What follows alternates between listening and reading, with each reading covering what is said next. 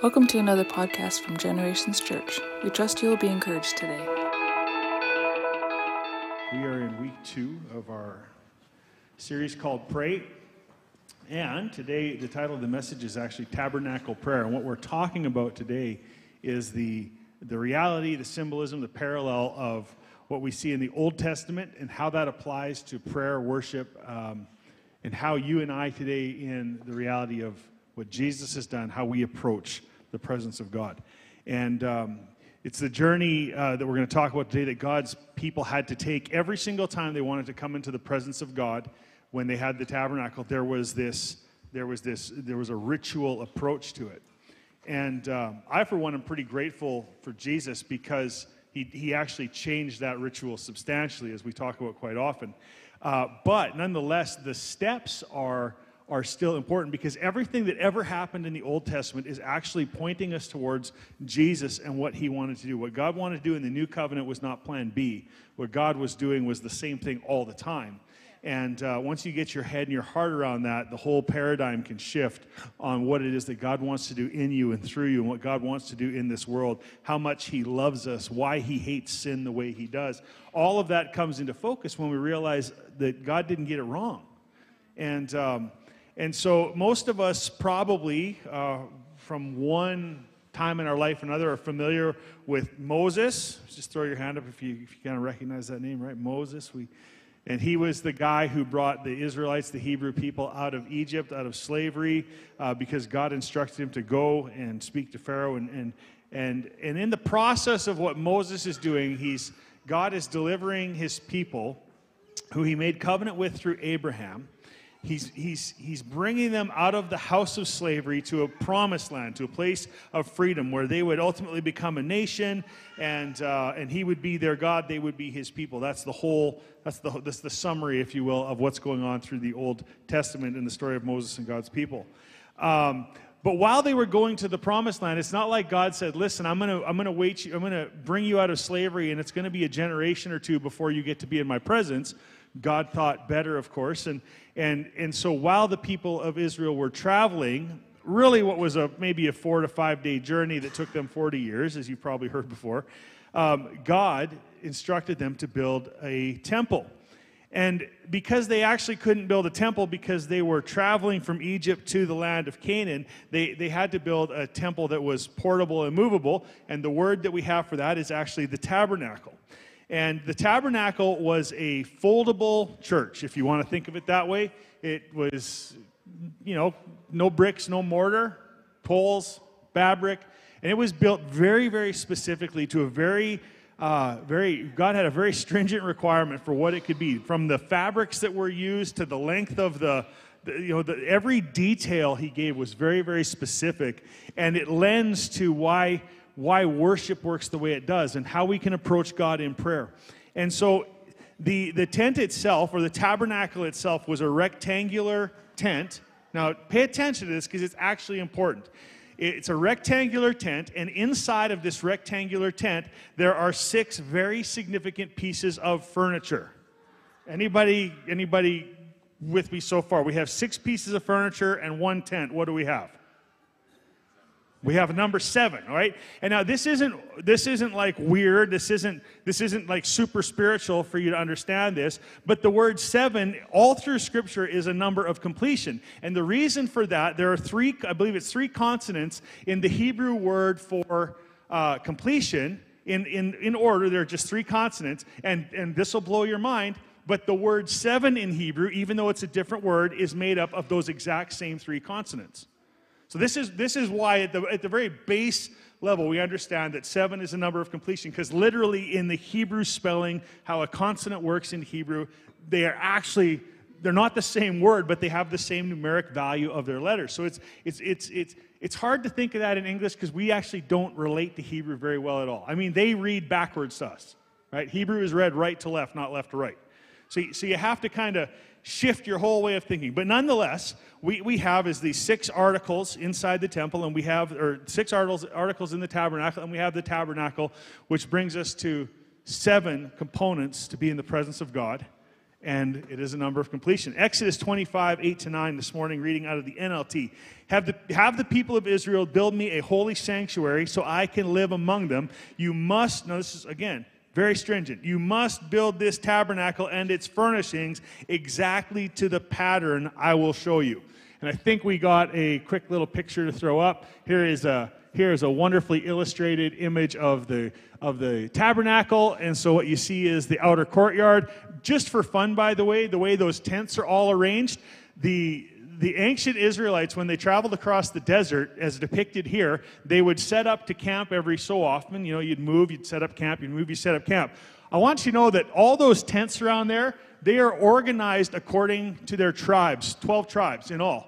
And this would blow your mind. And if we were able to zoom out on that, you know what you would actually see? The whole camp of Israel is set up in the shape of the cross. And not like and not just kind of like sort of an X. I'm talking about uh, the cross of crucifixion. It is it is remarkably similar to the symbol we use for Christianity today. Just a little free one for you this morning.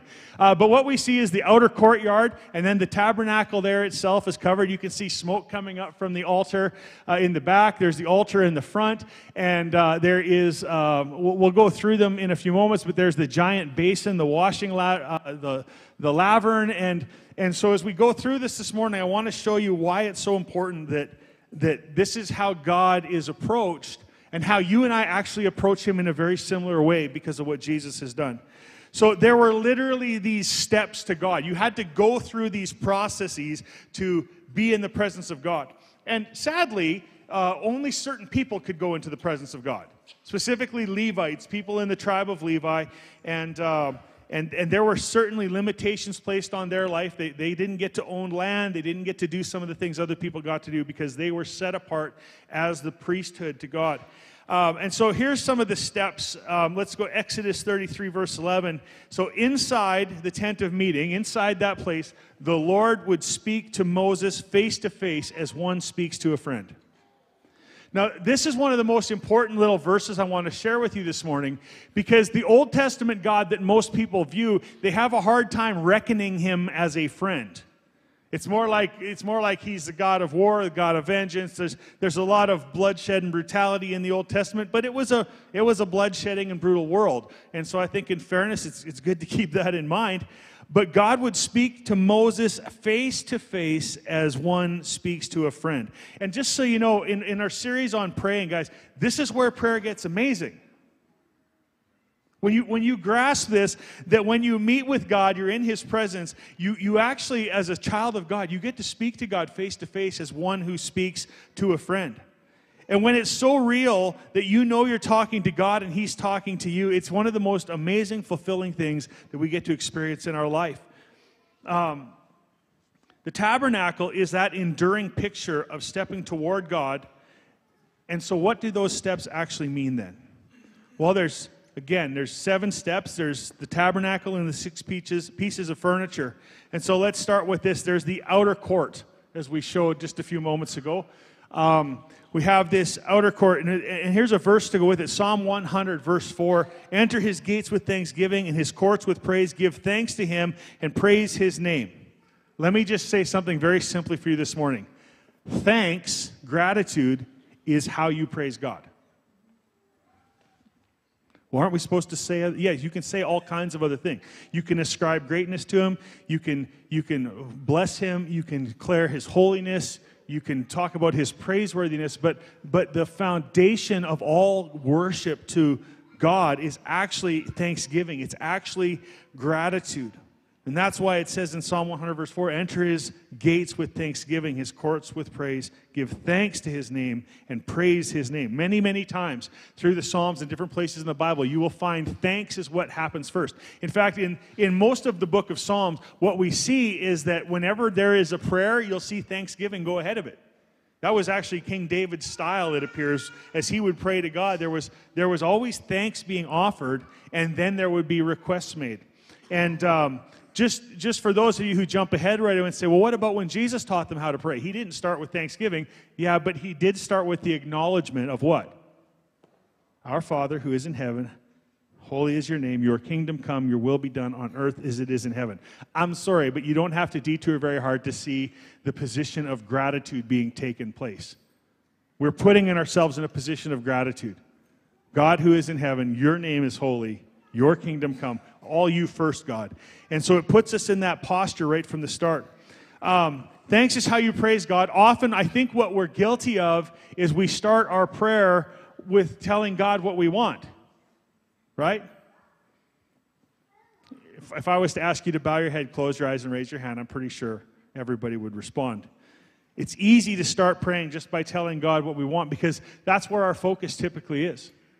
But I just want you to understand that's actually how the pagan nations of the world have always prayed. Right? I, I come from Scan- very, very Scandinavian blood. Um, and so um, as I look at family history and I look at the history of, of, my, of my ethnic people, um, I'm also, I also have a little bit of Sami back there somewhere. So, so, so I don't know. I feel like I'm cousins with our First Nations people. It's kind of fun. Um, well, if you understand what the Sami people are in that part of the world, it's, it's, it's kind of, they're, they're an amazing group of people.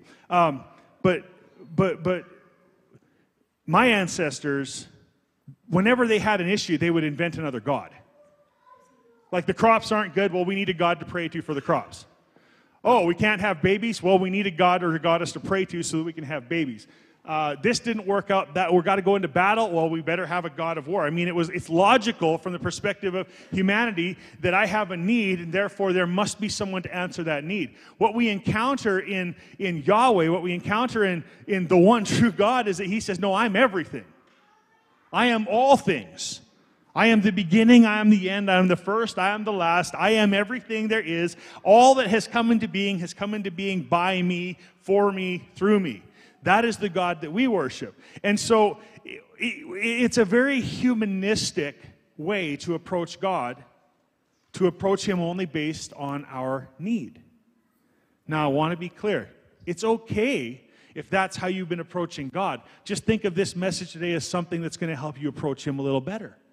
Maybe approach Him a little more in accordance with the way that He deserves to be approached. So, thanks is how you praise God, and we actually don't start praying or praising God or, or coming to God with our need.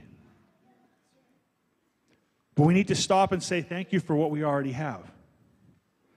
Gratitude is one of the healthiest emotions a human being can have because gratitude is absolutely contagious in the life of a person. Uh, just in the past two weeks, I can't remember because my wife is so good, I don't even remember very clearly when I'm unhappy with her. But I had one of those moments, like many of you, if you're being honest, will have, where your spouse does something to annoy you. And God so often does this when I start feeling the need to complain about my, my wife, who I love very much almost every single day of my life. Just being honest. Often the Holy Spirit will, will say something to me like, um, just talk to me about one thing you're grateful for. And oh man, I know what's coming next. Okay, Lord, I'm grateful that she is smoking hot. Yeah, I actually do thank you for that. And, and then the next thing comes to my mind. Right, like instantly, the next thing comes to my mind. And she's gracious and she's kind. Oh, shoot.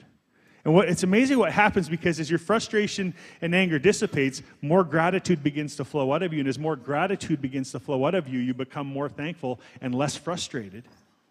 And this is why sometimes people just don't want to be thankful, I think. Because I think some of you know that if you start being thankful, you won't be allowed to be mad anymore.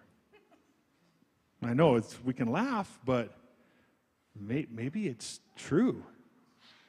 Maybe that's a real condition that we struggle with. And that outer court, what we see in the outer court of the tabernacle is this opportunity to come to God with gratitude, to make things, make things right with Him by adjusting our hearts so that we're not coming in our need, but we're actually coming in thanksgiving. So I try to do that every day. I really do. I try to, I try to, I try to pay attention to how, how the Holy Spirit speaks to me because so quickly and so often when my frustration is present, gratitude is is the solution. And what it does is it changes how then I enter the presence of God.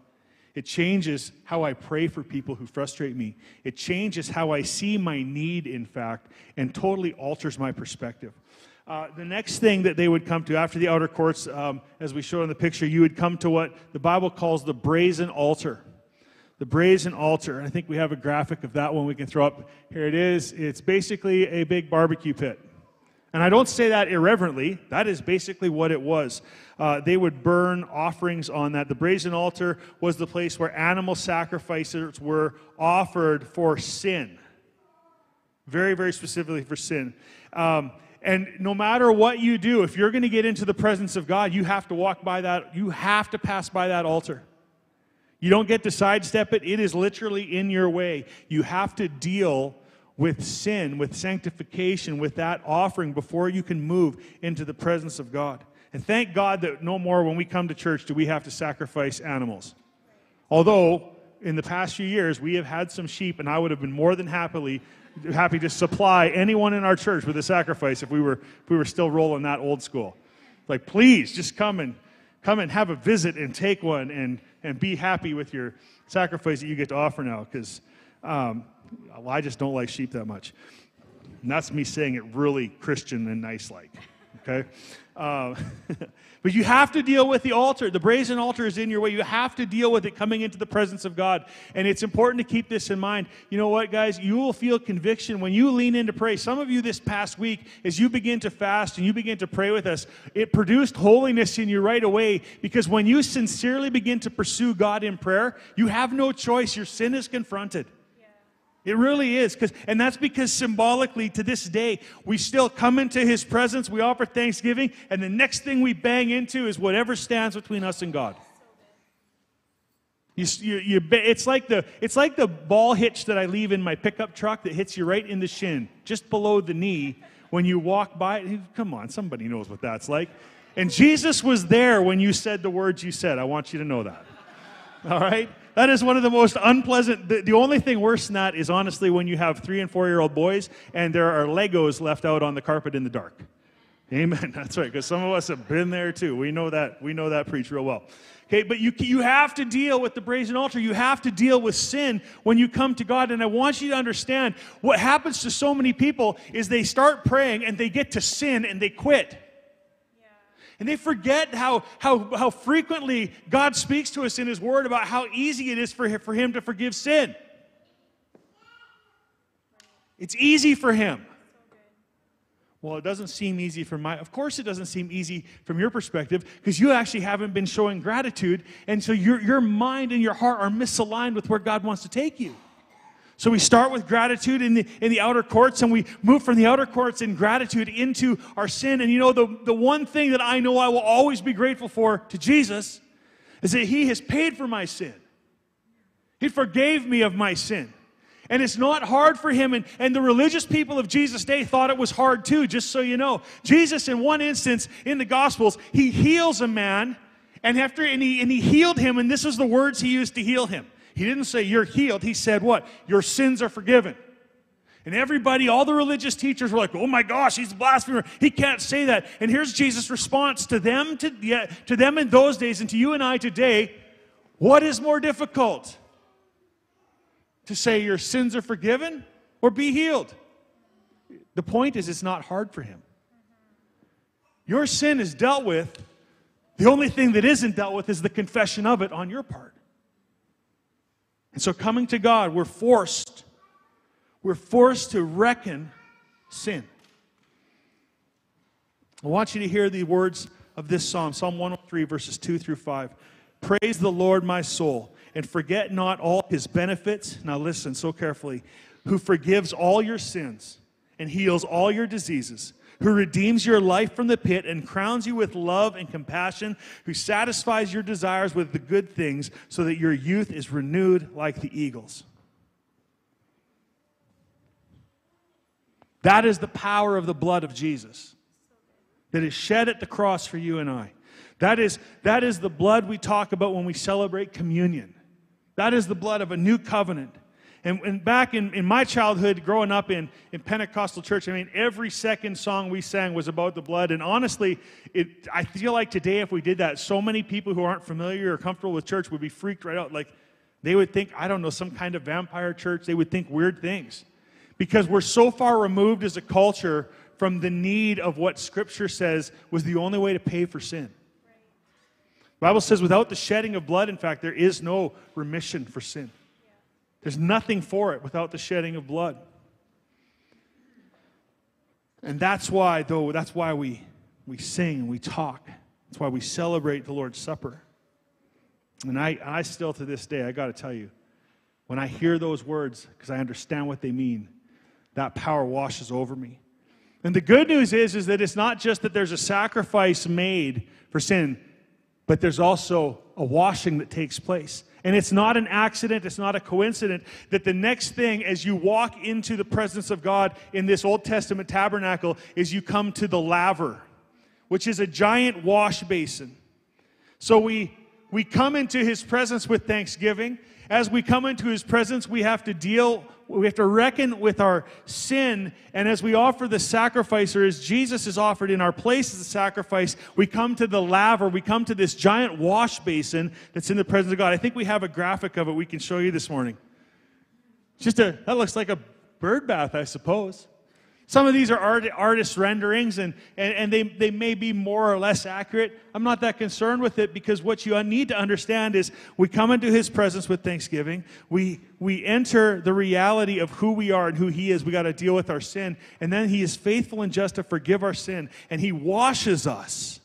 The laver was just that. It was a place of washing, water with mirrors in the bottom. Uh, they, they would hammer precious metals so that you could see a reflection in it. You could see if you were clean enough to enter the presence of God. Jesus forgave you and I once and for all. It's a finished work. And what he did in the cross was not only die for our sin and cover our sin, but he actually cleansed us from our sin.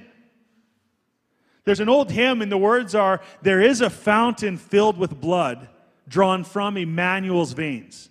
And all who wash beneath that flood lose all their guilty stains.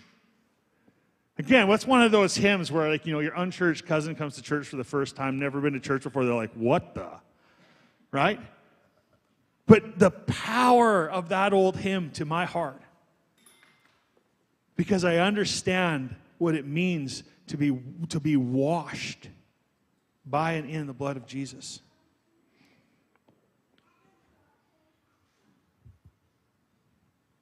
God is good to us in that every day that we come to Him in prayer, as we come to Him in this process, He is good to forgive.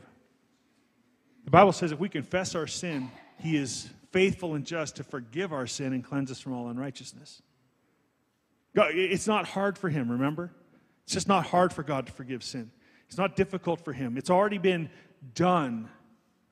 He's just waiting for us to walk into it so we can be washed by His Word, by His Spirit.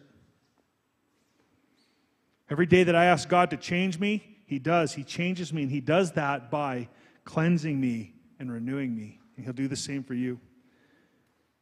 There's several things you could do here, I suppose, at this point. If you were walking this out in your prayer journey this week, at this point, you could talk to God about your emotions and your attitudes. Well, why could you talk to him about that? Well, because you've already come with gratitude, so now your position is realigned.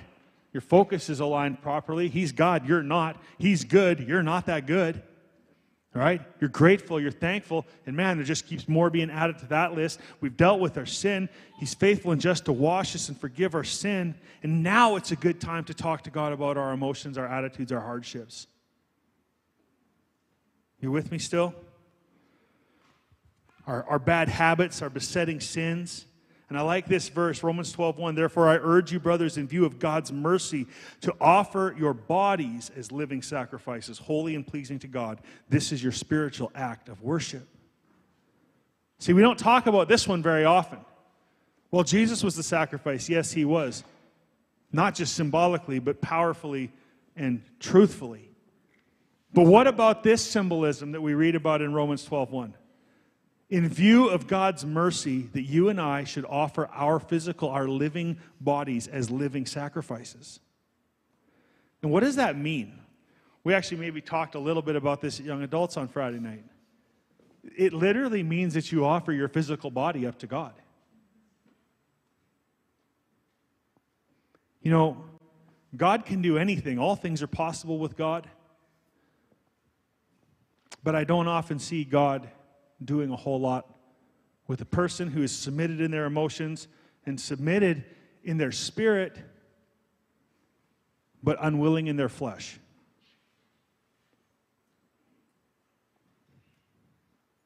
People can be unwilling in their flesh, and that absolutely stops the process.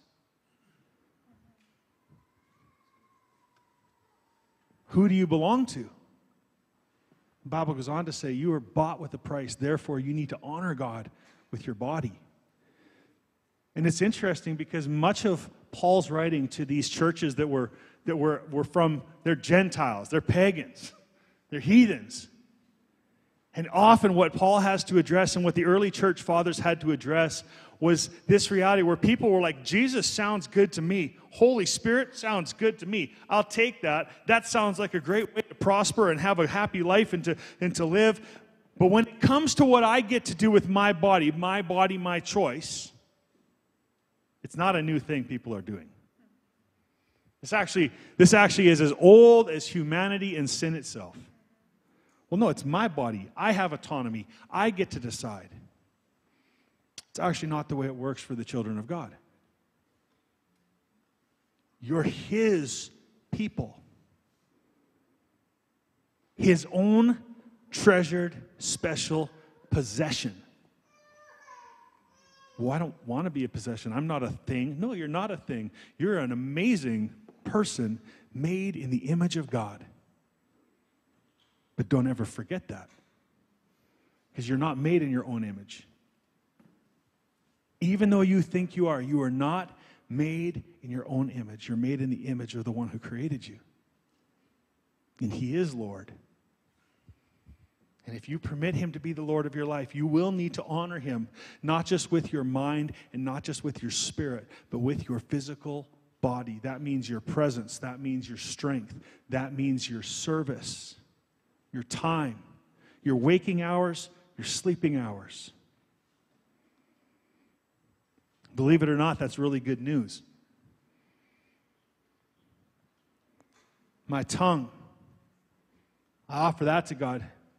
You know how often I have to pray? You, Some of you will laugh and believe this right away. Some of you might be surprised by this. Maybe not many of you. How often I have to pray, God, my tongue. I, need, I need you to, I, I, my, my prayers often put a guard at my tongue. Help me, help my tongue to be guarded, Lord. Because believe it or not, I'm a very opinionated person. a few of you laugh. Yeah, thanks. Write your names down. Why? Well, because the tongue possesses the power to give life or take life. Did you know that my tongue is one of the most things I, one of the most powerful things I have in common with God? Because with the word, God can speak life and God speaks into existence. And with a word, I could speak death and shame into your life, or I could speak life into you. I can speak the truth, or I can speak a lie. Words are powerful because God, who created us, His words are powerful.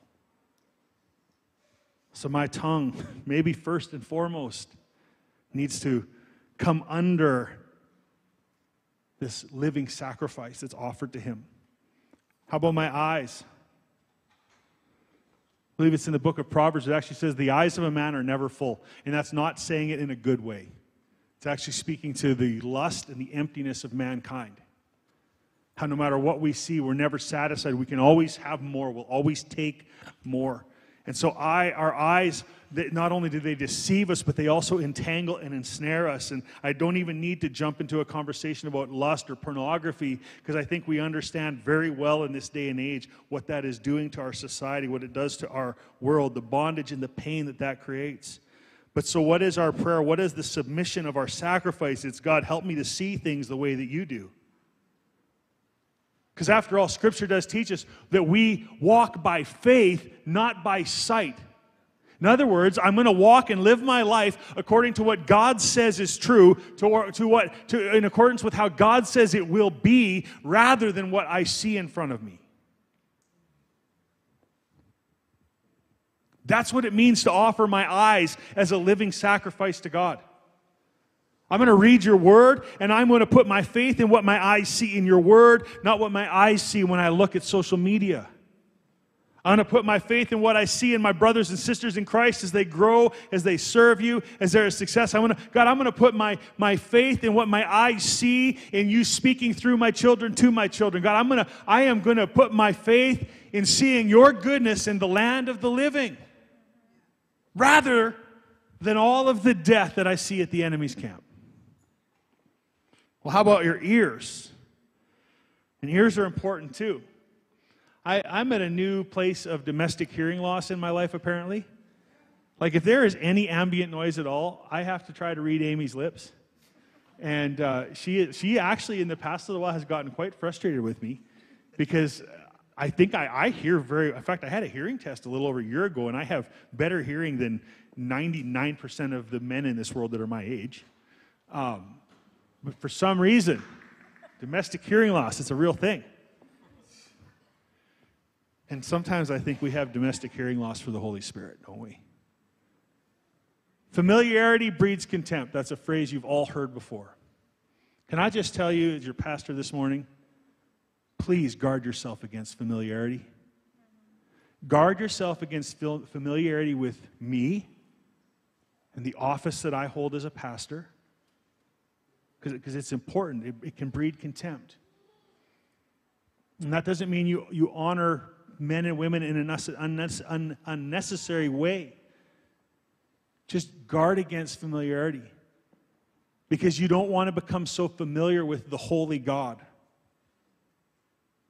that contempt begins to rise up in you while you're not paying attention. Don't become so familiar in your marriage that you leave room for contempt.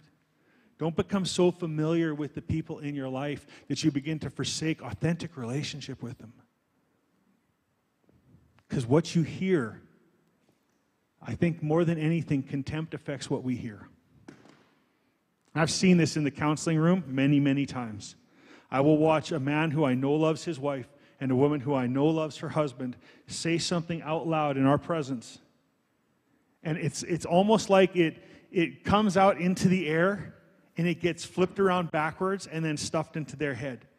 What, what is doing that is the contempt that, that comes from familiarity because contempt and familiarity, they breed assumption. And before someone even gets to finish their sentence, we're like, oh, I already know what you're saying, and I, I already know your intent is bad in your heart towards me. That's familiarity. It affects how we hear, so guard your heart against it. Guard your ears. God, help me to hear your voice. Turn, turn, turn the enemy away from me. God, help me to help me to reach out to others. Help me to hear. Help me to hear your voice in every way that I can should be our prayer. Some of the clearest words of God I have ever heard have not come from reading my Bible, but come from the lips of my mouth or of my wife. They've come from the lips of my children. They've come from the lips of my friends who are in the presence of God. God uses people to speak to us. And finally, the last part of our body, the lowest part of our body, is our feet. How about God order my steps?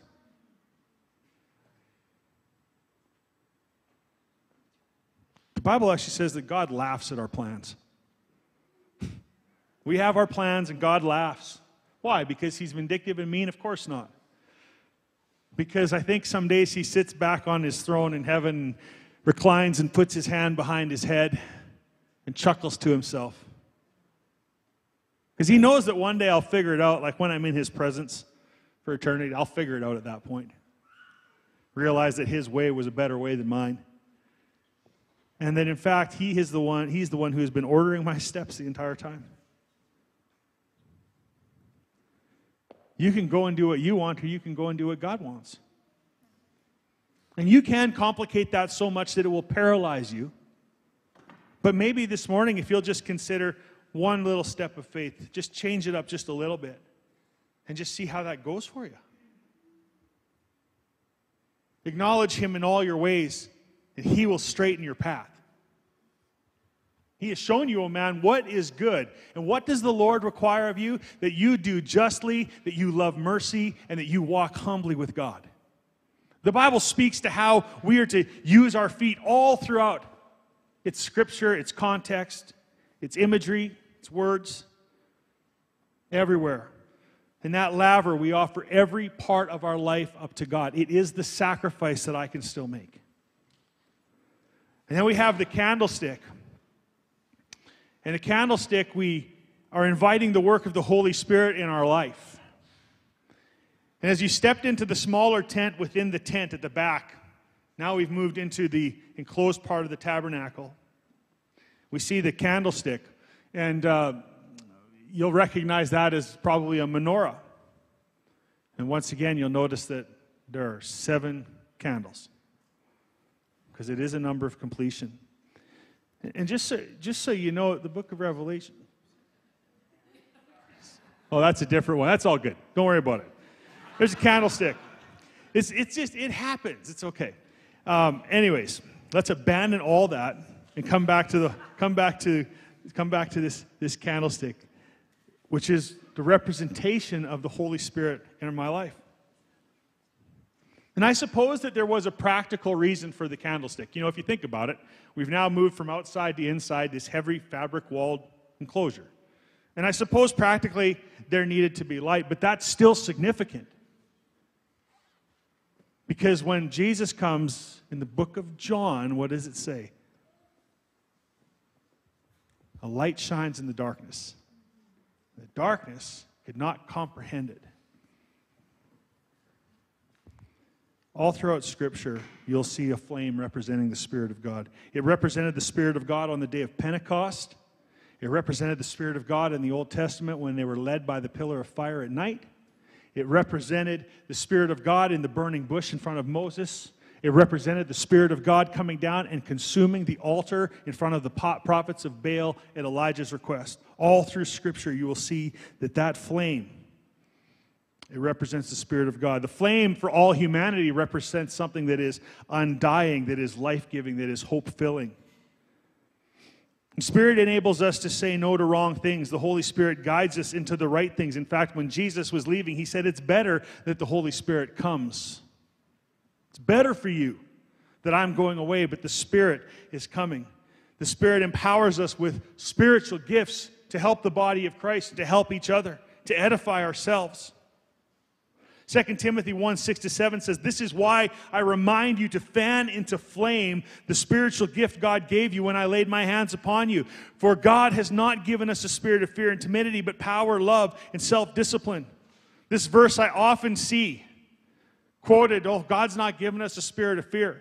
Well, you missed the front part of that, which is stir up. Fan into flame the spiritual gift that God gave you when the hands were laid on you. For God has not given you a spirit of fear. There's a lot of Christians out there who are like, well, I keep saying God's not giving me a spirit of fear, but I still have a spirit of fear. Why? Because you're not fanning into flame the spiritual gift that God put in you.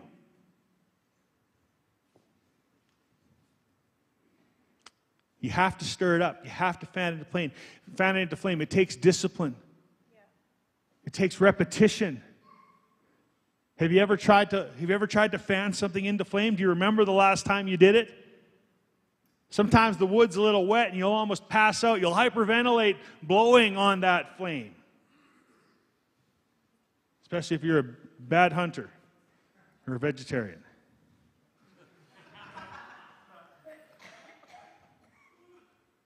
You need to spend time asking God to use you. Yeah.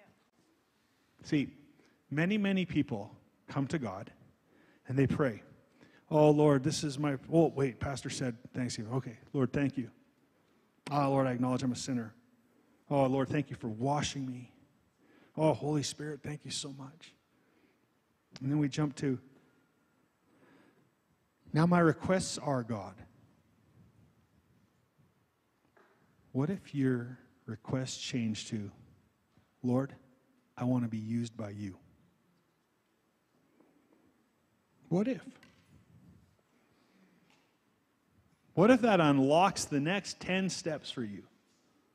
I don't know what to do. I don't know, I don't know college. I don't know what to do this. I don't know who to marry. I don't know. How about you yield yourself and say, God, I want to be used by you, so you tell me what's next. You tell me, God, what's next. Anoint me. Give me some kind of gift, God. I am, I am powerless. I feel unworthy. I feel useless. I feel weak. God, would you give me something so that I can be empowered to do your will?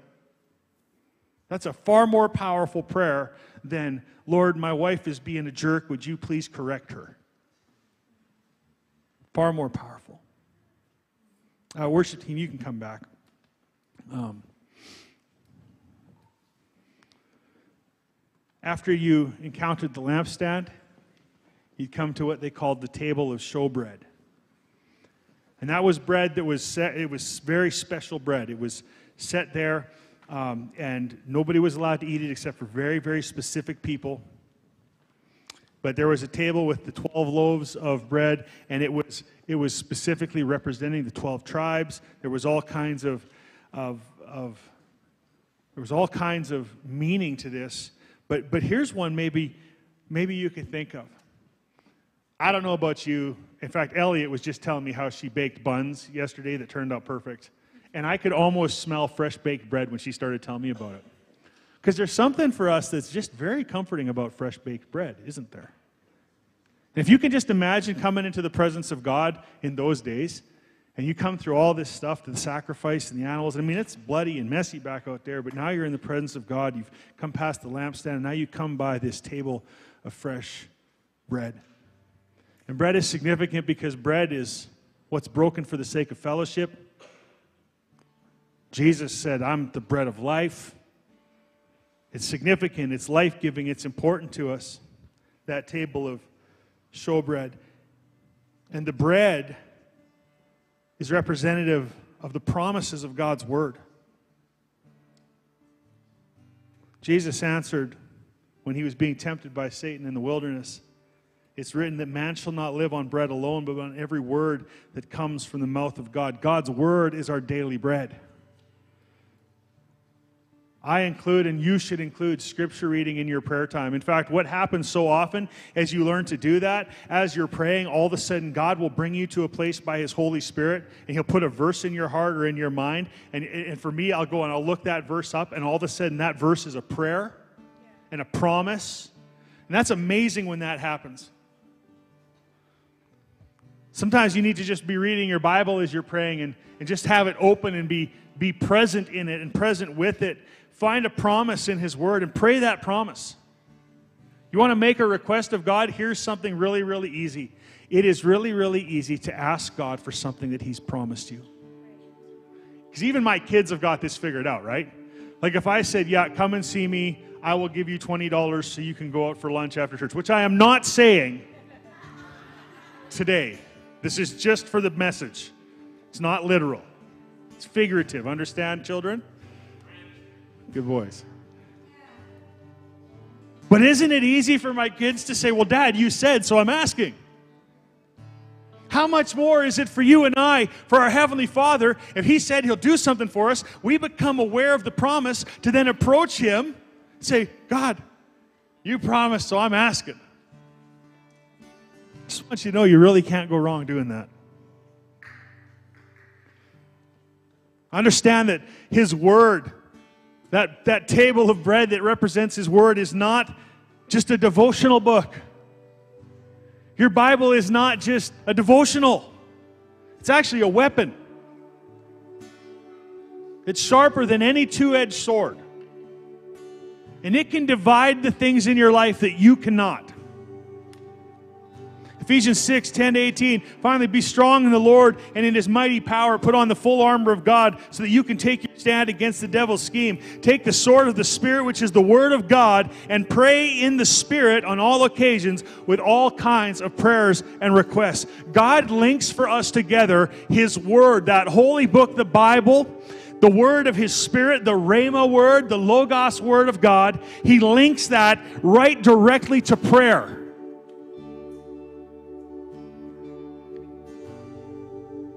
Don't miss it. Then we have the altar of incense. The initial picture we showed you, that smoke coming up the back, that was the altar of incense making that smoke. And right before in the tabernacle, right before you parted that last curtain, where you went into where God's presence was, there was a small altar burning incense. And it's, it's interesting because they would actually use coals from the brazen altar to come in because the coals from the brazen altar are a sanctifying fire. That was the fire that was used to consume the, all, consume the sacrifice given for sin. They would bring those coals in and they would bring them and, and, and ignite the incense that would burn on that altar of incense.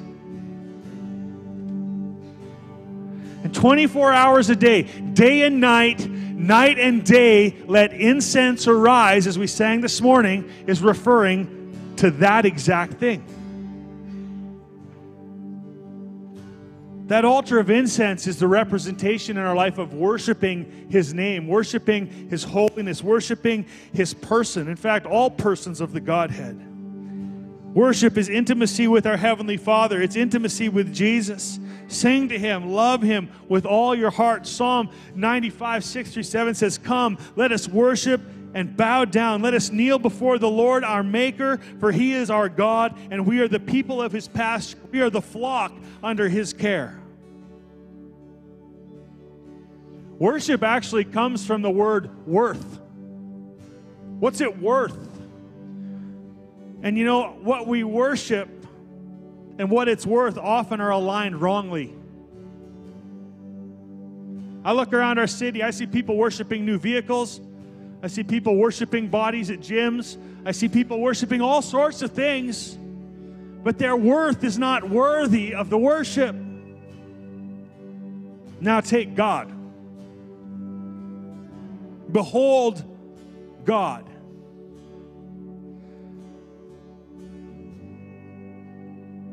Now worship Him only.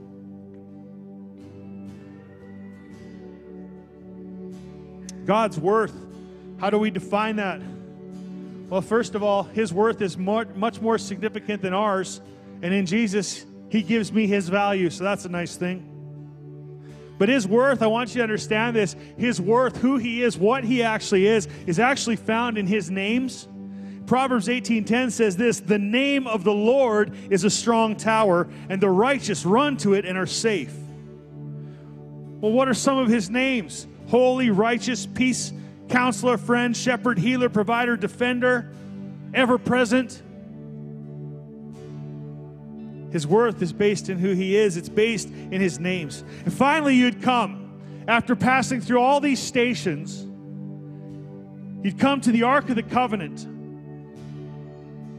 This was the place where God said, I'm going to put my presence in the middle of my people in this vessel,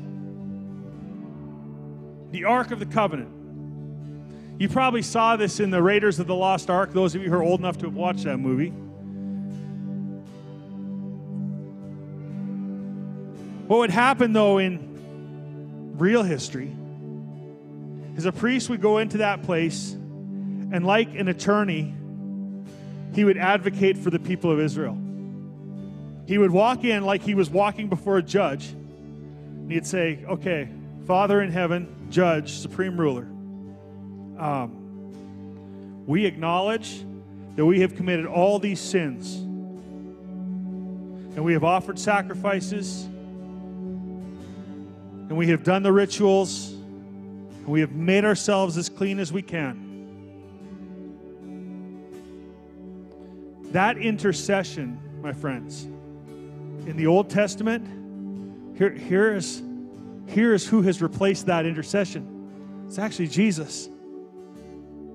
The Bible says that Jesus sits at the right hand of the Father making intercession for you and I, just like the priest had to do in the Old Testament. And the Ark of the Covenant, the, the presence of God that you and I get to be in today, more than anything else, is our place to intercede for our world, our place to, to pray for the lost, to pray for our families, to bring our requests, our concerns to Jesus to lift up our need before him to recognize our need before him and just church it's just it's important that we understand the stations it's important that we understand the process God's people have always walked through to get into His presence. And certainly it's much easier now.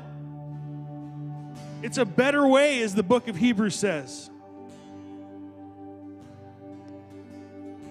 But after we've gone through 1 Timothy 2 1 to 2 says, I urge then, first of all, that prayers petitions and intercession and thanksgiving be made for all people, for kings, all those in authority, that we may live peaceful and quiet lives in godliness and holiness. You hear us say it all the time pray for those who rule over you, pray for those in authority, the spiritual authorities, the civil authorities, your boss, your parents. Pray for our nation. Pray that we could we would see dissension and hatred broken, discord broken. Pray for our city. Pray for our county. Pray for our region, for our province. This is the place in intercession. It's the place you come and break the yoke of sickness off of people. It's the place you come and break the yoke of divorce that hangs over a family. It's the place that you come that you break off demonic bondages in the people's lives that you love so much.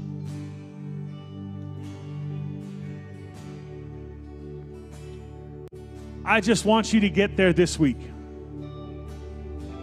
This 21 days of prayer and fasting. I want to challenge you to take your fast to the next level this week. You did social media last week, that's great. Now skip a meal. You skipped a bunch of meals, well, sacrifice something else. Miss something else so that you can spend just a little more time praying and in God's presence. Just a little more. We're going to sing one last song.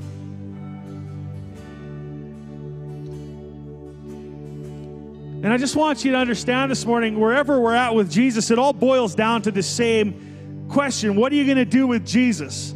This is one aspect of what Jesus has done for us. But here's the most important thing to have a relationship with our Heavenly Father, we must come. There's no other way that we can do it. We have to come through Jesus. And this morning, I want you to know that because if you haven't done it yet, today could be the day that you become restored as a child of God. Today could be your day for salvation. Today could be the day that the bondage and the curse of sin is broken in your life and a metamorphosis takes place and you become a new creation in Christ.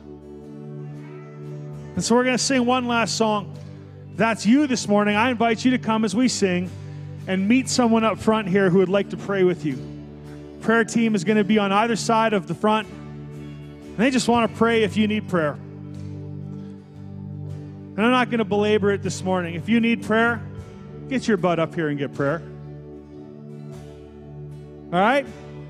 If you need prayer, come get prayer. You don't have to leave the same way that you came. let's stand together. To sing this last song.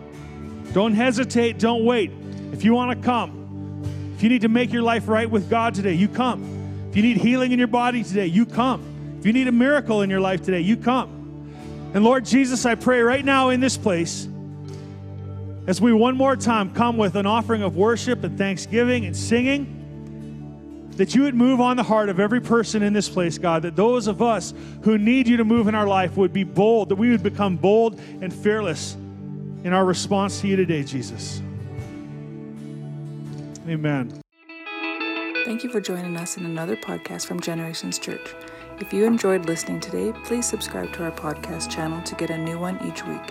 For additional information or to partner with us, please check out our website at www.genchurch.ca.